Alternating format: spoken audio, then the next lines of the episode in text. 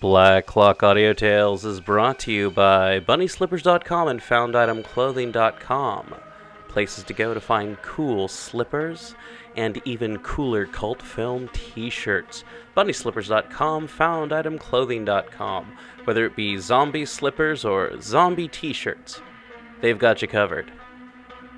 Black Clock Audio Tales is a daily podcast dedicated to giving you spooky stories, gothic stories, science fiction, horror, whatever we can get our hands on. We've been doing themed months. We'll see if that works in the next year, but hey, so far so good. And we've been having experts on, just like Andrew Grace, who will be joining us like last week at the end of this week or the beginning of next week to talk about the Bronte sisters. And this week is part two of Jane Eyre. So, yeah, that's chapters, what, 12 through 26, I think? I don't know. Something like that. Anyway, People's Guide to the Cthulhu Mythos is our monthly show. You can join us for that, where we talk about the Cthulhu Mythos with experts like Ken Hite and Adam Scott Glancy. And also join us for sometime during the month. We always have a cool, cool special from David Heath, whether it be from People's Guide to the Cthulhu Mythos, Black Clock Audio Tales, Dave's Corner of the Universe, will be there. And you can check him out at Dave's Corner of the Universe.com or just Google it. And thank you so much. Remember to rate, review, subscribe wherever you do that. And also check out pgttcm.com. Check out the t shirts and follow us on social media. We are on Facebook, Instagram, YouTube, and all that good stuff. Black Clock Audio Tales, People's Guide to the Cthulhu Mythos. Google it. All right, here we go.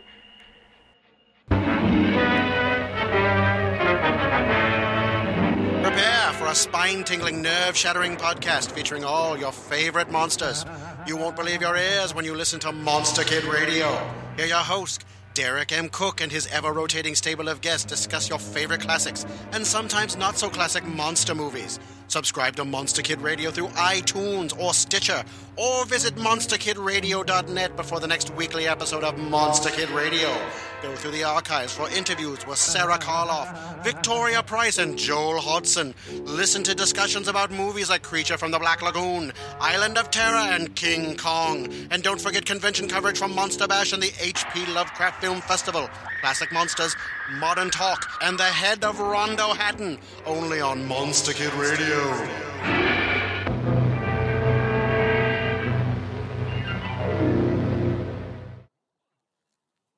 Recording by Elizabeth Klett. Jane Eyre by Charlotte Bronte.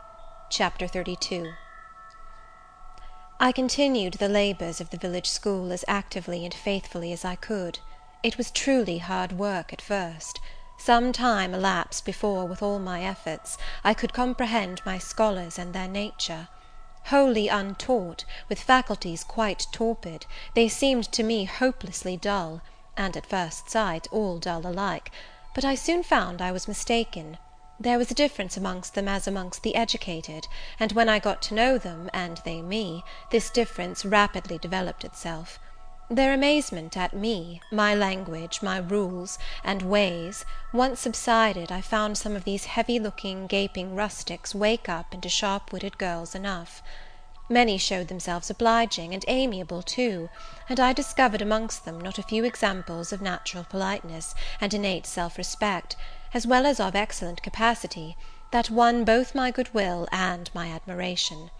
These soon took a pleasure in doing their work well, in keeping their persons neat, in learning their tasks regularly, in acquiring quiet and orderly manners. The rapidity of their progress, in some instances, was even surprising and an honest and happy pride I took in it. Besides, I began personally to like some of the best girls, and they liked me. I had amongst my scholars several farmers' daughters, young women grown almost. These could already read, write, and sew; and to them I taught the elements of grammar, geography, history, and the finer kinds of needlework. I found estimable characters among them characters desirous of information and disposed for improvement, with whom I passed many a pleasant evening hour in their own homes. Their parents then, the farmer and his wife, loaded me with attentions.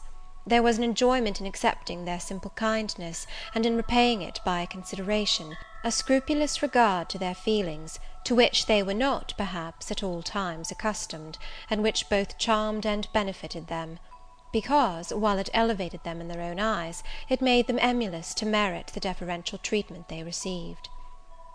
I felt I became a favourite in the neighbourhood. Whenever I went out, I heard on all sides cordial salutations, and was welcomed with friendly smiles.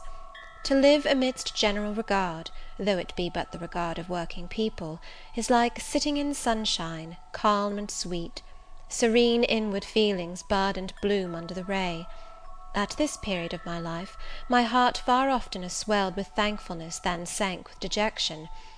And yet, reader, to tell you all, in the midst of this calm, this useful existence, after a day passed in honourable exertion amongst my scholars, an evening spent in drawing or reading contentedly alone, I used to rush into strange dreams at night; dreams many coloured, agitated, full of the ideal, the stirring, the stormy; dreams where, amidst unusual scenes, charged with adventure, with agitating risk and romantic chance, I still again and again met Mr. Rochester, always at some exciting crisis; and then the sense of being in his arms, hearing his voice, meeting his eye, touching his hand and cheek, loving him, being loved by him, the hope of passing a lifetime at his side, would be renewed, with all its first force and fire.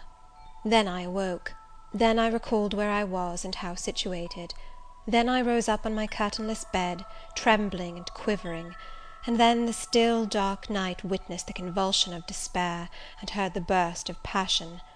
By nine o'clock the next morning I was punctually opening the school, tranquil, settled, prepared for the steady duties of the day. Rosamond Oliver kept her word in coming to visit me. Her call at the school was generally made in the course of her morning ride. She would canter up to the door on her pony, followed by a mounted livery servant. Anything more exquisite than her appearance, in her purple habit, with her Amazon's cap of black velvet placed gracefully above the long curls that kissed her cheek and floated to her shoulders, can scarcely be imagined; and it was thus she would enter the rustic building, and glide through the dazzled ranks of the village children. She generally came at the hour when Mr. Rivers was engaged in giving his daily catechizing lesson. Keenly, I fear, did the eye of the visitress pierce the young pastor's heart. A sort of instinct seemed to warn him of her entrance, even when he did not see it; and when he was looking quite away from the door, if she appeared at it, his cheek would glow, and his marble seeming features, though they refused to relax, changed indescribably, and in their very quiescence became expressive of a repressed fervour, stronger than working muscle or darting glance could indicate.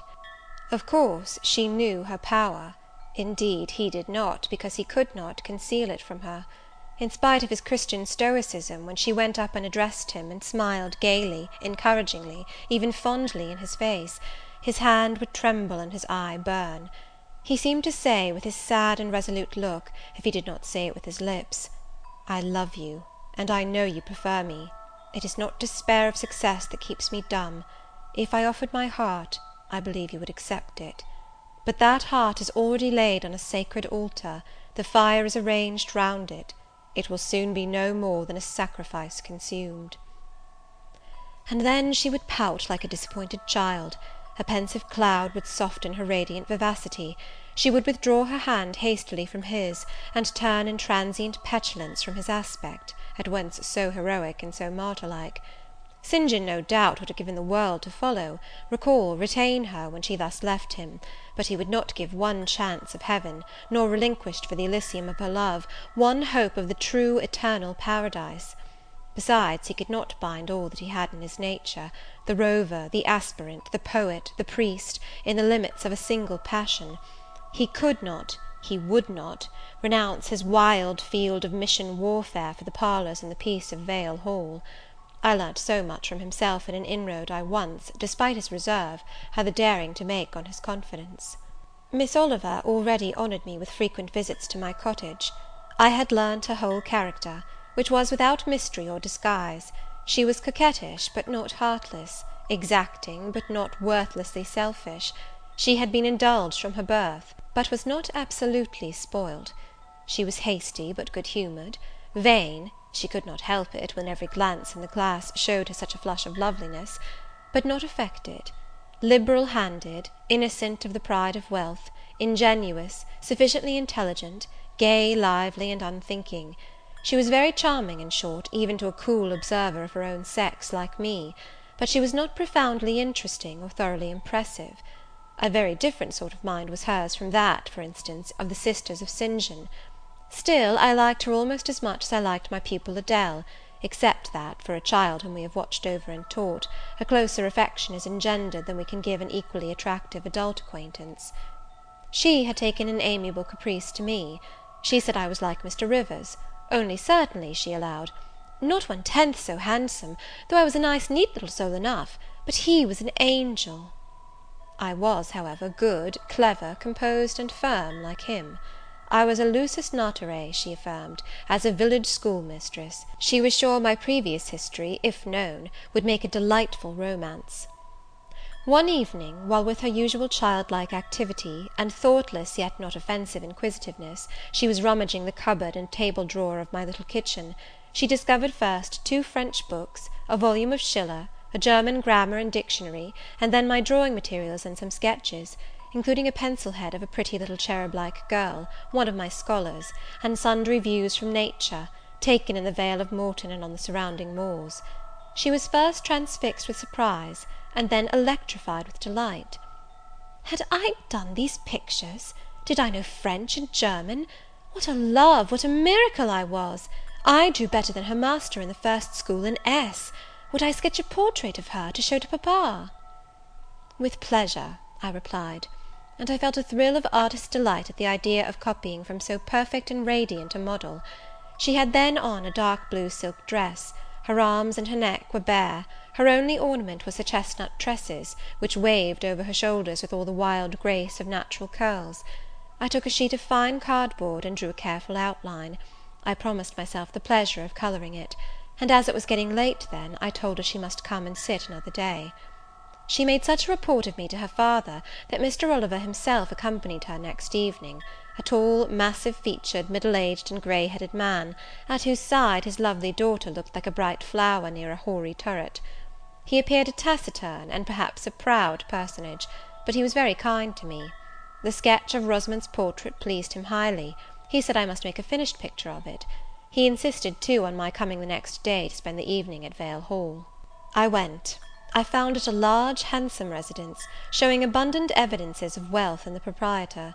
Rosamond was full of glee and pleasure all the time I stayed. Her father was affable, and when he entered into conversation with me after tea, he expressed in strong terms his approbation of what I had done in Morton school, and said he only feared, from what he saw and heard, I was too good for the place, and would soon quit it for one more suitable. "Indeed," cried Rosamond, "she is clever enough to be a governess in a high family, papa." I thought I would far rather be where I am than in any high family in the land. Mr. Oliver spoke of Mr. Rivers of the Rivers family, with great respect. He said it was a very old name in that neighbourhood; that the ancestors of the house were wealthy; that all Morton had once belonged to them; that even now he considered the representative of that house might, if he liked, make an alliance with the best. He accounted it a pity that so fine and talented a young man should have formed the design of going out as a missionary; it was quite throwing a valuable life away. It appeared, then, that the father would throw no obstacle in the way of Rosamond's union with St. John. Mr. Oliver evidently regarded the young clergyman's good birth, old name, and sacred profession, as sufficient compensation for the want of fortune. It was the fifth of November, and a holiday. My little servant, after helping me to clean my house, was gone, well satisfied with the fee of a penny for her aid. All about me was spotless and bright; scoured floor, polished grate, and well rubbed chairs. I had also made myself neat, and had now the afternoon before me to spend as I would. The translation of a few pages of German occupied an hour; then I got my palette and pencils, and fell to the more soothing, because easier occupation, of completing Rosamond Oliver's miniature. The head was finished already; there was but the background to tint, and the drapery to shade off; a touch of carmine, too, to add to the ripe lips; a soft curl here and there to the tresses a deeper tinge to the shadow of the lash under the azured eyelid. I was absorbed in the execution of these nice details, when, after one rapid tap, my door unclosed, admitting St. John Rivers. "I come to see how you are spending the holiday," he said. "Not, I hope, in thought. No, that is well. While you draw, you will not feel lonely. You see, I mistrust you still, though you have borne up wonderfully so far. I have brought you a book for evening solace." And he laid on the table a new publication, a poem, one of those genuine productions so often vouchsafed to the fortunate public of those days, the golden age of modern literature. Alas, the readers of our era are less favoured! But courage! I will not pause either to accuse or repine. I know poetry is not dead, nor genius lost; nor has Mammon gained power over either, to bind or slay. They will both assert their existence, their presence, their liberty and strength again one day. Powerful angels, safe in heaven! They smile when sordid souls triumph, and feeble ones weep over their destruction. Poetry destroyed? Genius banished? No. Mediocrity, no. Do not let envy prompt you to the thought. No, they not only live, but reign and redeem; and without their divine influence spread everywhere, you would be in hell, the hell of your own meanness. While I was eagerly glancing at the bright pages of Marmion, for Marmion it was, St. John stooped to examine my drawing. His tall figure sprang erect again with a start; he said nothing. I looked up at him; he shunned my eye. I knew his thoughts well, and could read his heart plainly; at the moment I felt calmer and cooler than he; I had then, temporarily, the advantage of him, and I conceived an inclination to do him some good if I could. With all his firmness and self control, thought I, he tasks himself too far, locks every feeling and pang within expresses, confesses, imparts nothing. I am sure it would benefit him to talk a little about this sweet Rosamond, whom he thinks he ought not to marry. I will make him talk. I said first, "Take a chair, Mr. Rivers." But he answered, as he always did, that he could not stay. "Very well," I responded mentally, "stand if you like; but you shall not go just yet, I am determined. Solitude is at least as bad for you as it is for me. I'll try if I cannot deliver the secret spring of your confidence, and find an aperture in that marble breast through which I can shed one drop of the balm of sympathy." "Is this portrait like?" I asked bluntly. "Like? Like whom? I did not observe it closely." "You did, Mr. Rivers."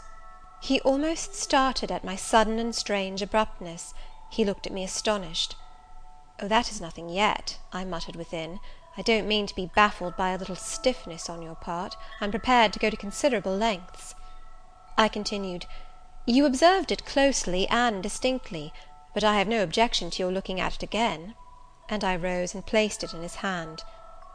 "A well executed picture," he said; "very soft clear colouring, very graceful and correct drawing."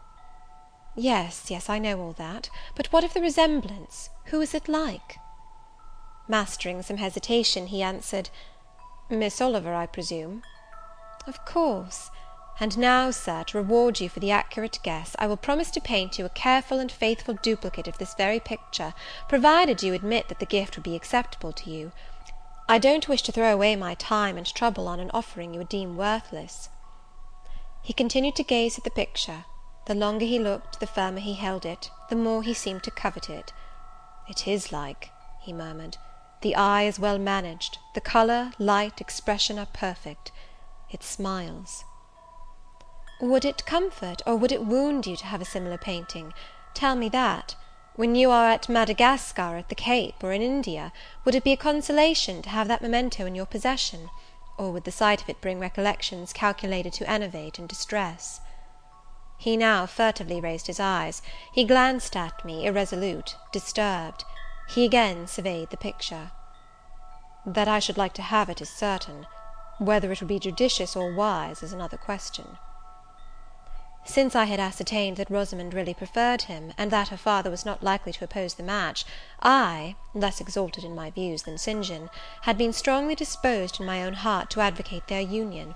It seemed to me that, should he become the possessor of Mr. Oliver's large fortune, he might do as much good with it as if he went and laid his genius out to wither, and his strength to waste, under a tropical sun. With this persuasion I now answered, "As far as I can see, it would be wiser and more judicious if you were to take to yourself the original at once." By this time he had sat down. He had laid the picture on the table before him, and with his brow supported on both hands, hung fondly over it. I discerned he was now neither angry Last interruption of the show. Just a reminder, everyone, that you can help support the show by going to pgttcm.podbean.com and become a patron. Support the show, become a member of our beer cult, our t shirt cult, or even get your ads on the show for a monthly fee. I've just made it that much easier so everyone else can get the same service that Bunny Slippers and Found Item Clothing get. Remember to rate, remember to rate, review, subscribe wherever you rate, review, subscribe. We are on Facebook and uh, Instagram and Twitter, and yeah, we're People's Guide to the Cthulhu Mythos, Black Clock Audio Tales. And you can support the show, keep the lights going, pay the fees that we need to pay so that we can keep this show going every damn day. All right, everyone, back to Jane Eyre. And remember, next week we're going to have some Andrew Grace talking about Jane Eyre, and also the week after this, uh, we'll be doing Wuthering Heights, and we're going to have Ken Hite talking about Wuthering Heights. So, double heights. All right, I hope you're not afraid of heights. Hey, Jane Eyre, right now, and no other ads for the rest of the show because I love you. Thank you. Bye. Thank you for listening. No more stuff. It just dead air Make after yourself this. I swear. All right, let's go. once. By this time he had sat down. He had laid the picture on the table before him, and with his brow supported on both hands, hung fondly over it. I discerned he was now neither angry nor shocked at my audacity. I saw even that to be thus frankly addressed on a subject he had deemed unapproachable, to hear it thus freely handled, was beginning to be felt by him as a new pleasure, an unhoped for relief. Reserved people often really need the frank discussion of their sentiments and griefs more than the expansive. The sternest seeming stoic is human after all, and to burst with boldness and good will into the silent sea of their souls is often to confer on them the first of obligations. "She likes you, I am sure," said I, as I stood behind his chair, "and her father respects you. Moreover, she is a sweet girl; rather thoughtless, but she would have sufficient thought for both yourself and her. You ought to marry her." "Does she like me?" he asked. "Certainly; better than she likes any one else. She talks of you continually; there is no subject she enjoys so much or touches upon so often." "It is very pleasant to hear this," he said, "very. Go on, for another quarter of an hour." And he actually took out his watch, and laid it upon the table to measure the time. "But where is the use of going on?" I asked, "when you are probably preparing some iron blow of contradiction, or forging a fresh chain to fetter your heart? Don't imagine such hard things. Fancy me yielding and melting, as I am doing. Human love rising like a freshly opened fountain in my mind, and overflowing with sweet inundation all the field I have so carefully and with such labour prepared; so assiduously sown with the seeds of good intentions, of self denying plans and now it is deluged with a nectarous flood, the young germs swamped, delicious poison cankering them. Now I see myself stretched on an ottoman in the drawing room at Vale Hall, at my bride, Rosamond Oliver's feet. She is talking to me with a sweet voice, gazing down on me with those eyes your skilful hand has copied so well, smiling at me with those coral lips. She is mine, I am hers. This present life and passing world suffice to me. Hush! Say nothing. My heart is full of delight; my senses are entranced. Let the time I marked pass in peace." I humoured him. The watch ticked on; he breathed fast and low. I stood silent. Amidst this hush the quartet sped. He replaced the watch, laid the picture down, rose, and stood on the hearth. "Now," said he, "that little space was given to delirium and delusion. I rested my temples on the breast of temptation, and put my neck voluntarily under her yoke of flowers. I tasted her cup; the pillow was burning; there is an asp in the garland; the wine has a bitter taste; her promises are hollow, her offers false. I see and know all this." I gazed at him in wonder. "It is strange," pursued he, "that while I love Rosamond Oliver so wildly with all the intensity, indeed, of a first passion, the object of which is exquisitely beautiful, graceful, fascinating, I experience at the same time a calm, unwarped consciousness that she would not make me a good wife, that she is not the partner suited to me, that I should discover this within a year after marriage, and that to twelve months' rapture would succeed a lifetime of regret. This I know. Strange indeed! I could not help ejaculating. While something in me, he went on, is acutely sensible to her charms, something else is as deeply impressed with her defects. They are such, that she could sympathize in nothing I aspired to, co operate in nothing I undertook. Rosamond a sufferer, a labourer, a female apostle! Rosamond a missionary's wife? No. But you need not be a missionary; you might relinquish that scheme. Relinquish? What? My vocation? My great work? My foundation laid on earth for a mansion in heaven? my hopes of being numbered in the band who have merged all ambitions in the glorious one of bettering their race, of carrying knowledge into the realms of ignorance, of substituting peace for war, freedom for bondage, religion for superstition, the hope of heaven for the fear of hell, must I relinquish that? It is dearer than the blood in my veins; it is what I have to look forward to, and to live for. After a considerable pause, I said, "And Miss Oliver?" Are her disappointment and sorrow of no interest to you?" "Miss Oliver is ever surrounded by suitors and flatterers. In less than a month my image will be effaced from her heart. She will forget me, and will marry probably some one who will make her far happier than I should do." "You speak coolly enough, but you suffer in the conflict. You are wasting away." "No. If I get a little thin, it is with anxiety about my prospects yet unsettled, my departure continually procrastinated. Only this morning I received intelligence that the successor, whose arrival I have been so long expecting, cannot be ready to replace me for three months to come yet, and perhaps the three months may extend to six." "You tremble and become flushed whenever Miss Oliver enters the schoolroom." Again the surprised expression crossed his face. He had not imagined that a woman would dare to speak so to a man. For me, I felt at home in this sort of discourse. I could never rest in communication with strong, discreet, and refined minds, whether male or female, till I had passed the outworks of conventional reserve, and crossed the threshold of confidence, and won a place by their heart's very hearthstone. "You are original," said he, "and not timid. There is something brave in your spirit, as well as penetrating in your eye. But allow me to assure you, that you partially misinterpret my emotions; you think them more profound and potent than they are. You give me a larger allowance of sympathy than I have a just claim to. When I colour, and when I shade before Miss Oliver, I do not pity myself; I scorn the weakness. I know it is ignoble, a mere fever of the flesh; not, I declare, the convulsion of the soul; that is just as fixed as a rock, firm set in the depths of a restless sea know me to be what I am, a cold, hard man." I smiled incredulously. "You have taken my confidence by storm," he continued, "and now it is much at your service. I am simply in my original state, stripped of that blood bleached robe with which Christianity covers human deformity, a cold, hard, ambitious man. Natural affection only, of all the sentiments, has permanent power over me. Reason, and not feeling, is my guide; my ambition is unlimited; my desire to rise higher, to do more than others, insatiable. I honour endurance, perseverance, industry, talent; because these are the means by which men achieve great ends and mount to lofty eminence. I watch your career with interest, because I consider you a specimen of a diligent, orderly, energetic woman; not because I deeply compassionate what you have gone through, or what you still suffer. "You would describe yourself as a mere pagan philosopher," I said.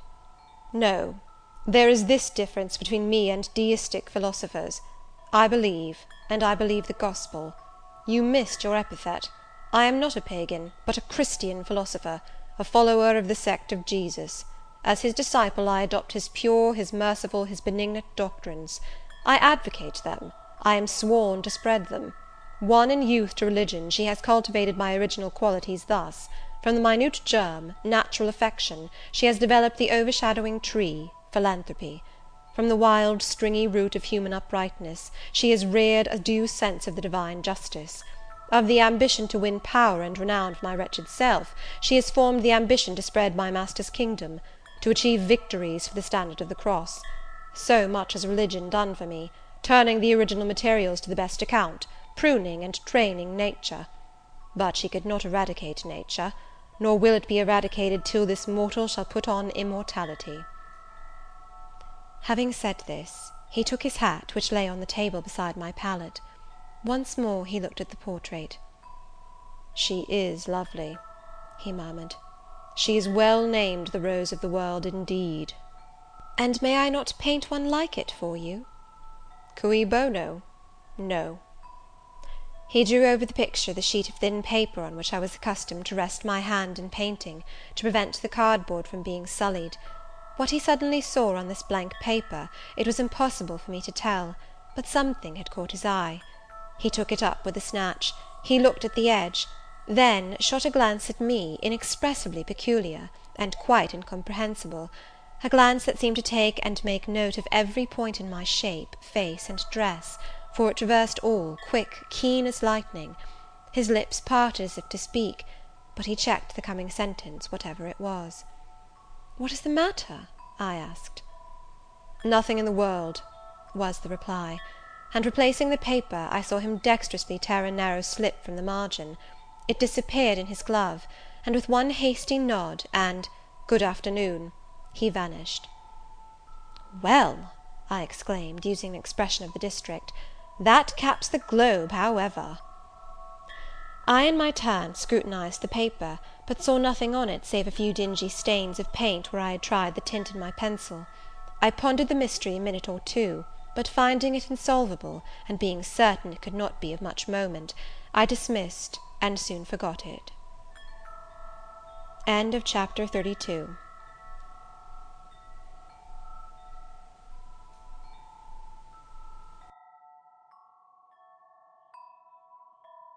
Recording by Elizabeth Klett. Jane Eyre by Charlotte Bronte Chapter 33 When Mr. St. John went, it was beginning to snow. The whirling storm continued all night. The next day a keen wind brought fresh and blinding falls. By twilight the valley was drifted up and almost impassable. I had closed my shutter laid a mat to the door to prevent the snow from blowing in under it, trimmed my fire, and after sitting nearly an hour on the hearth listening to the muffled fury of the tempest, I lit a candle, took down "Marmion," and beginning "They set on Norham's castled steep, And Tweed's fair river broad and deep, And Cheviot's mountains lone; The massive towers the donjon keep, The flanking walls that round them sweep, In yellow lustre shone." I soon forgot storm in music. I heard a noise. The wind, I thought, shook the door. No, it was St. John Rivers, who, lifting the latch, came in out of the frozen hurricane, the howling darkness, and stood before me, the cloak that covered his tall figure all white as a glacier. I was almost in consternation, so little had I expected any guest from the blocked up vale that night. "Any ill news?" I demanded. "Has anything happened?" "No. How very easily alarmed you are!" he answered, removing his cloak and hanging it up against the door, towards which he again coolly pushed the mat which his entrance had deranged.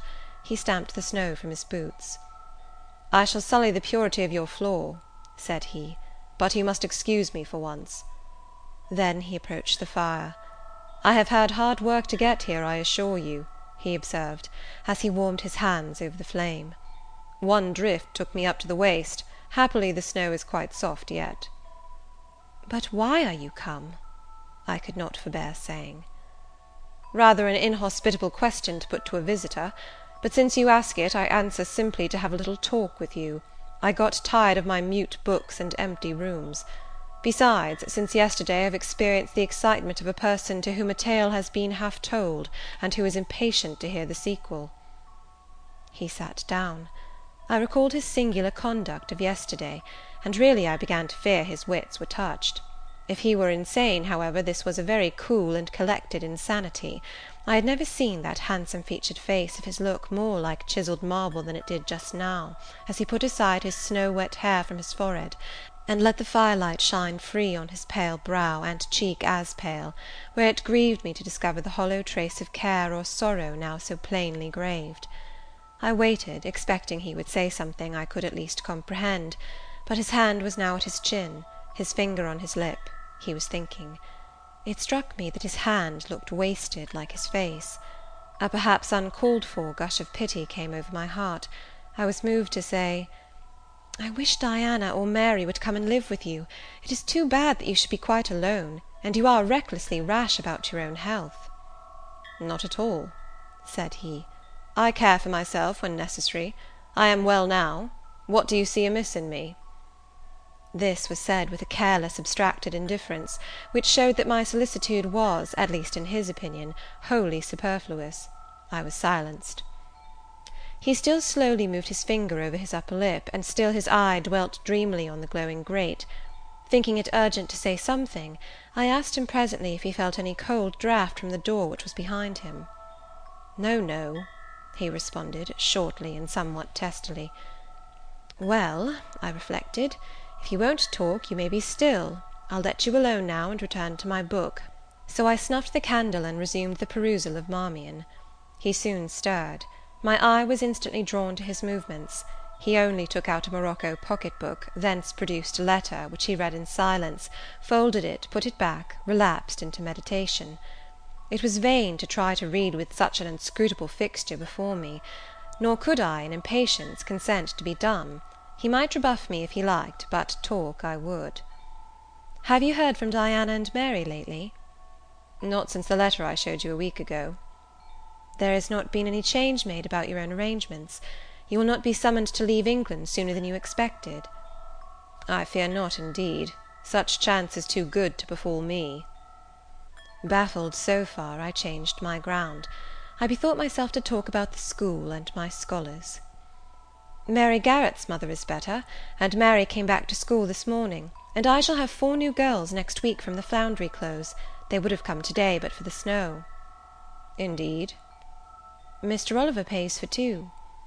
Does he? He means to give the whole school a treat at Christmas. I know. Was it your suggestion? "No." "Whose, then?" "His daughter's, I think." "It is like her, she is so good natured." "Yes." Again came the blank of a pause. The clock struck eight strokes. It aroused him; he uncrossed his legs, sat erect, and turned to me. "Leave your book a moment, and come a little nearer the fire," he said. Wondering, and of my wonder finding no end, I complied. "Half an hour ago," he pursued, "I spoke of my impatience to hear the sequel of a tale. On reflection, I find the matter will be better managed by my assuming the narrator's part, and converting you into a listener. Before commencing, it is but fair to warn you that the story will sound somewhat hackneyed in your ears; but stale details often regain a degree of freshness when they pass through new lips. For the rest, whether trite or novel, it is short. Twenty years ago, a poor curate, never mind his name at the moment fell in love with a rich man's daughter; she fell in love with him, and married him, against the advice of all her friends, who consequently disowned her immediately after the wedding. Before two years passed, the rash pair were both dead, and laid quietly side by side under one slab. I have seen their grave; it formed part of the pavement of a huge churchyard surrounding the grim, soot blacked old cathedral of an overgrown manufacturing town in shire. They left a daughter, which, at its very birth, Charity received in her lap cold as that of the snowdrift I almost stuck fast in to night. Charity carried the friendless thing into the house of its rich maternal relations. It was reared by an aunt in law, called I come to names now Mrs. Reed of Gateshead. You start. Did you hear a noise? I dare say it is only a rat scrambling down the rafters of the adjoining schoolroom. It was a barn before I had it repaired and altered, and barns are generally haunted by rats. To proceed. Mrs. Reed kept the orphan ten years. Whether it was happy or not with her I cannot say, never having been told; but at the end of that time she transferred it to a place you know, being no other than Lowood School, where you so long resided yourself. It seems her career there was very honourable. From a pupil she became a teacher, like yourself. Really, it strikes me there are parallel points in her history and yours. She left it to be a governess. There again your fates were analogous. She undertook the education of the ward of a certain Mr. Rochester." "Mr. Rivers," I interrupted.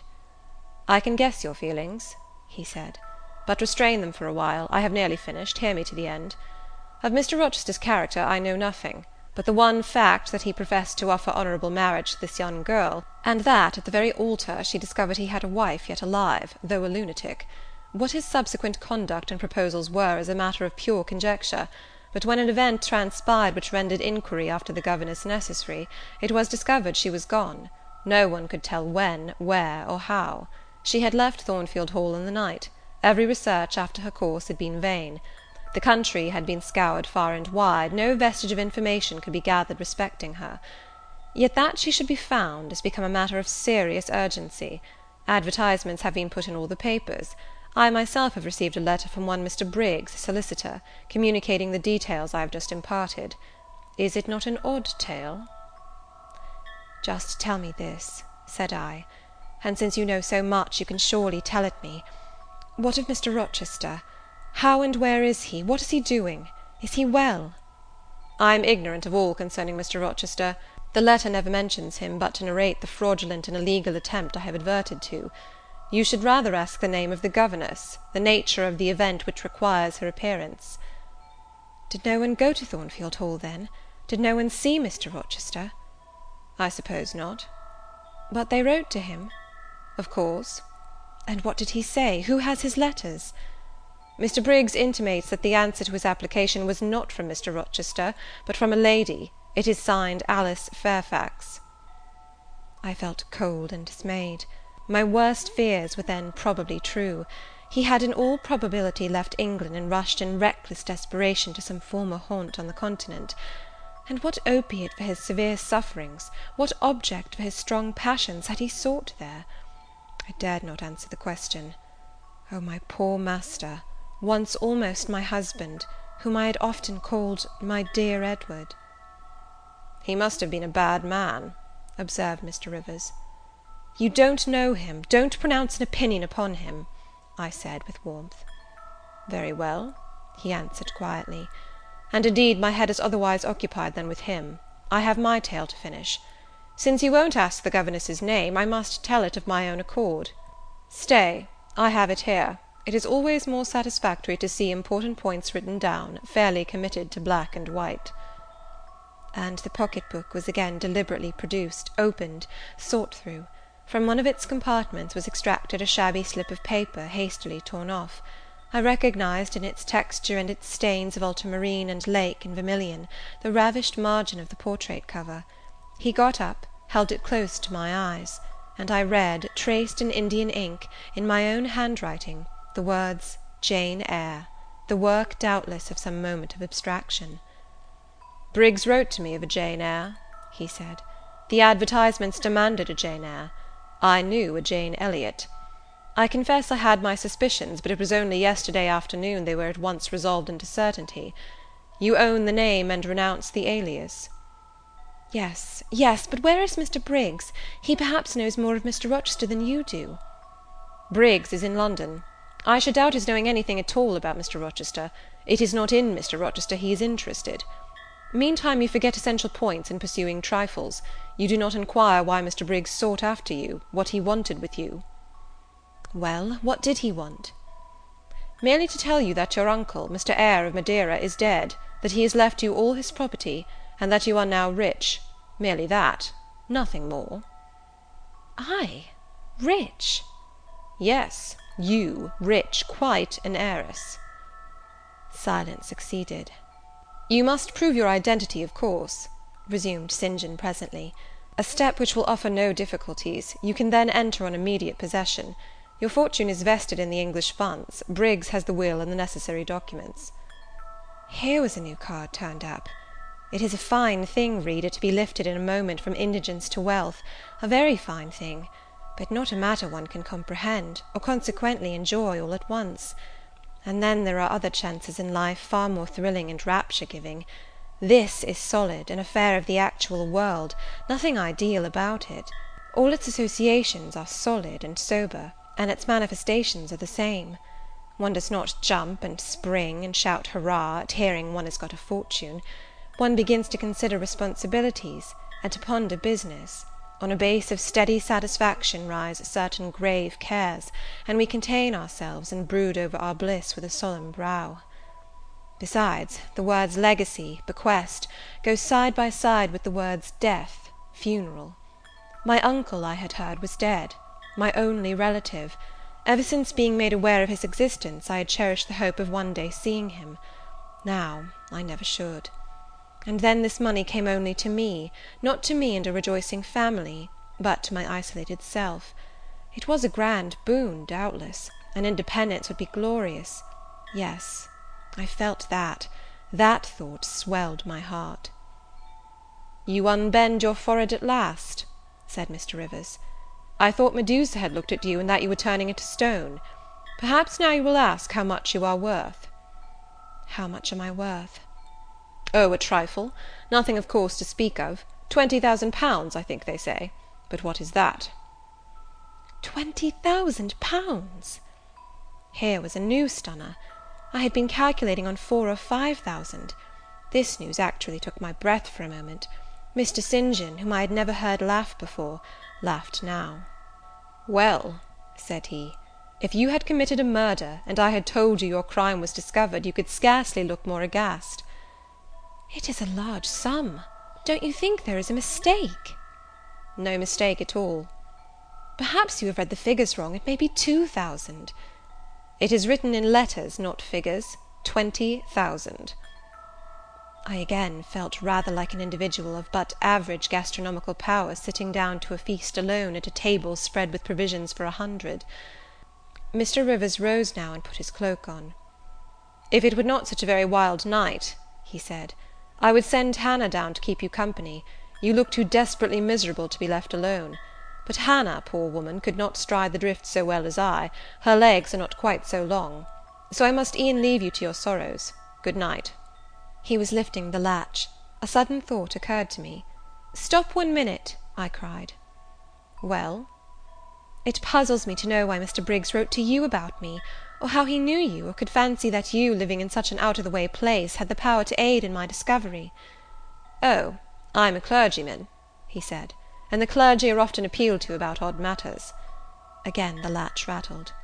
"No, that does not satisfy me," I exclaimed; and indeed there was something in the hasty and unexplanatory reply which, instead of allaying, piqued my curiosity more than ever. "It is a very strange piece of business. I added, "I must know more about it." "Another time." "No, to night, to night!" and as he turned from the door, I placed myself between it and him. He looked rather embarrassed. "You certainly shall not go till you have told me all," I said. "I would rather not just now." "You shall, you must." "I would rather Diana or Mary informed you." Of course these objections wrought my eagerness to a climax. Gratified it must be, and that without delay, and I told him so. "But I apprized you that I was a hard man," said he, "difficult to persuade." "And I am a hard woman, impossible to put off." "And then," he pursued, "I am cold, no fervour infects me; whereas I am hot, and fire dissolves ice. The blaze there has thawed all the snow from your cloak by the same token it has streamed on to my floor, and made it like a trampled street. As you hope ever to be forgiven, Mr. Rivers, the high crime and misdemeanour of spoiling a sanded kitchen, tell me what I wish to know." "Well, then," he said, "I yield; if not to your earnestness, then to your perseverance, as stone is worn by continual dropping. Besides, you must know some day, as well now as later. Your name is Jane Eyre?" "Of course; that was all settled before." You are not perhaps aware that I am your namesake? that I was christened St. John Eyre Rivers?" "No, indeed. I remember now seeing the letter E comprised in your initials written in books you have at different times lent me; but I never asked for what name it stood. But what then? Surely I stopped. I could not trust myself to entertain, much less to express, the thought that had rushed upon me; that embodied itself that in a second stood out a strong, solid probability. Circumstances knit themselves, fitted themselves, shot into order; the chain that had been lying hitherto a formless lump of links was drawn out straight, every ring was perfect, the connection complete. I knew by instinct how the matter stood, before St. John had said another word; but I cannot expect the reader to have the same intuitive perception, so I must repeat his explanation. My mother's name was Eyre. She had two brothers; one a clergyman, who married Miss Jane Reed of Gateshead; the other, John Eyre, Esq., merchant late of Funchal, Madeira. Mr. Briggs, being Mr. Eyre's solicitor, wrote to us last August to inform us of our uncle's death, and to say that he had left his property to his brother the clergyman's orphan daughter, overlooking us, in consequence of a quarrel never forgiven between him and my father. He wrote again a few weeks since, to intimate that the heiress was lost, and asking if we knew anything of her. A name, casually written on a slip of paper, has enabled me to find her out. You know the rest. Again he was going, but I set my back against the door. "Do let me speak," I said; "let me have one moment to draw breath and reflect." I paused; he stood before me, hat in hand, looking composed enough. I resumed. "Your mother was my father's sister?" "Yes." "My aunt, consequently?" He bowed. "My uncle John was your uncle John? You, Diana, and Mary are his sister's children, as I am his brother's child?" "Undeniably." You three, then, are my cousins? Half our blood on each side flows from the same source?" "We are cousins, yes." I surveyed him. It seemed I had found a brother, one I could be proud of, one I could love, and two sisters, whose qualities were such that, when I knew them but as mere strangers, they had inspired me with genuine affection and admiration. The two girls, on whom, kneeling down on the wet ground, and looking through the low latticed window of Moor House kitchen, I had gazed with so bitter a mixture of interest and despair, were my near kinswomen; and the young and stately gentleman who had found me almost dying at his threshold was my blood relation. Glorious discovery to a lonely wretch! This was wealth indeed, wealth to the heart; a mine of pure, genial affections. This was a blessing, bright, vivid, and exhilarating not like the ponderous gift of gold; rich and welcome enough in its way, but sobering from its weight. I now clapped my hands in sudden joy, my pulse bounded, my veins thrilled. "Oh, I am glad, I am glad!" I exclaimed. St. John smiled. "Did I not say you neglected essential points to pursue trifles?" he asked. "You were serious when I told you you had got a fortune, and now, for a matter of no moment, you are excited. "What can you mean? It may be of no moment to you; you have sisters, and don't care for a cousin; but I had nobody, and now three relations or two, if you don't choose to be counted are born into my world full grown. I say again, I am glad." I walked fast through the room. I stopped, half suffocated with the thoughts that rose faster than I could conceive, comprehend, settle them; thoughts of what might, could, would, and should be and that ere long. I looked at the blank wall. It seemed a sky thick with ascending stars. Every one lit me to a purpose or delight. Those who had saved my life, whom, till this hour, I had loved barrenly, I could now benefit. They were under a yoke, I could free them; they were scattered, I could reunite them. The independence, the affluence which was mine, might be theirs too. Were we not four? Twenty thousand pounds shared equally would be five thousand each. Justice, enough and to spare, justice would be done, mutual happiness secured. Now the wealth did not weigh on me; now it was not mere bequest of coin; it was a legacy of life, hope, enjoyment. How I looked while these ideas were taking my spirit by storm, I cannot tell; but I perceived soon that Mr. Rivers had placed a chair behind me, and was gently attempting to make me sit down on it. He also advised me to be composed. I scorned the insinuation of helplessness and distraction, shook off his hand, and began to walk about again. "Write to Diana and Mary to morrow," I said, "and tell them to come home directly. Diana said they would both consider themselves rich with a thousand pounds; so with five thousand they will do very well." "Tell me where I can get you a glass of water," said St. John. "You really must make an effort to tranquillize your feelings." "Nonsense! And what sort of an effect will the bequest have on you? Will it keep you in England, induce you to marry Miss Oliver, and settle down like an ordinary mortal?" "You wander; your head becomes confused. I have been too abrupt in communicating the news; it has excited you beyond your strength." Mr. Rivers, you quite put me out of patience. I am rational enough. It is you who misunderstand, or rather who affect to misunderstand. Perhaps if you explained yourself a little more fully, I should comprehend better. Explain! What is there to explain? You cannot fail to see that twenty thousand pounds, the sum in question, divided equally between the nephew and three nieces of our uncle, will give five thousand to each. What I want is, that you should write to your sisters and tell them of the fortune that has accrued to them. To you, you mean.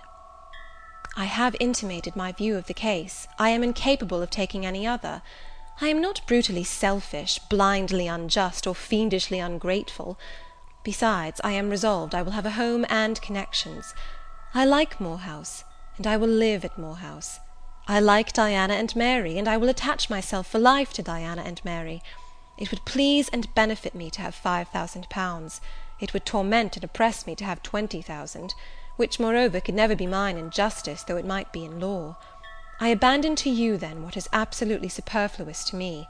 Let there be no opposition and no discussion about it. Let us agree amongst each other, and decide the point at once." This is acting on first impulses. You must take days to consider such a matter, ere your word can be regarded as valid.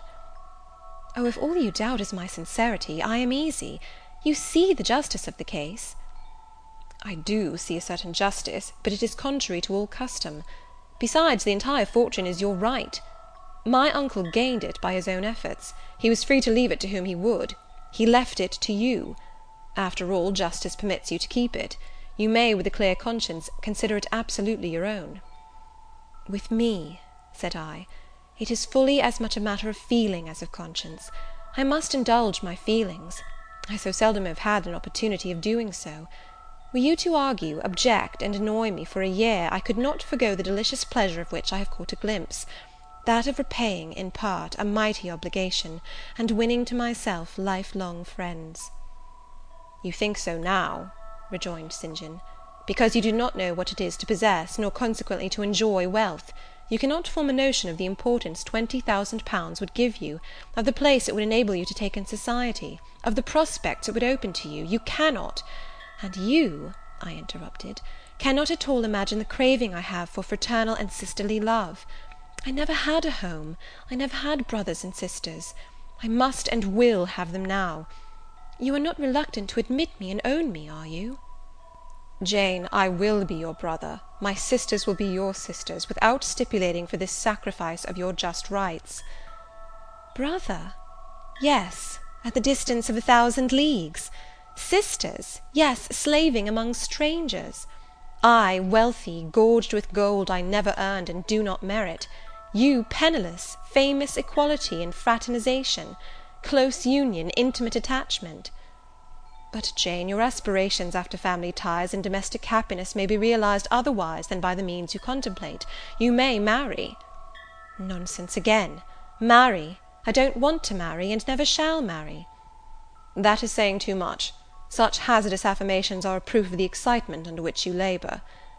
"It is not saying too much. I know what I feel, and how averse are my inclinations to the bare thought of marriage. No one would take me for love, I will not be regarded in the light of a mere money speculation; and I do not want a stranger, unsympathizing, alien, different from me. I want my kindred, those with whom I have full fellow feeling. Say again you will be my brother. When you uttered the words I was satisfied, happy. Repeat them, if you can; repeat them sincerely." "I think I can. I know I have always loved my own sisters, and I know on what my affection for them is grounded, respect for their worth and admiration of their talents. You, too, have principle and mind; your tastes and habits resemble Diana's and Mary's; your presence is always agreeable to me; in your conversation I have already for some time found a salutary solace. I feel I can easily and naturally make room in my heart for you, as my third and youngest sister." "Thank you. That contents me for to night. Now you had better go; for if you stay longer you will perhaps irritate me afresh by some mistrustful scruple." "And the school, Miss Eyre? It must now be shut up, I suppose?" "No; I will retain my post of mistress till you get a substitute." He smiled approbation we shook hands, and he took leave. I need not narrate in detail the further struggles I had, and arguments I used, to get matters regarding the legacy settled as I wished. My task was a very hard one; but as I was absolutely resolved, as my cousins saw at length that my mind was really and immutably fixed on making a just division of the property, as they must in their own hearts have felt the equity of the intention, and must besides have been innately conscious that in my place they would have done precisely what I wished to do, they yielded at length so far as to consent to put the affair to arbitration. The judges chosen were Mr. Oliver and an able lawyer. Both coincided in my opinion. I carried my point. The instruments of transfer were drawn out. St. John, Diana, Mary, and I, each became possessed of a competency. CHAPTER XXXIV.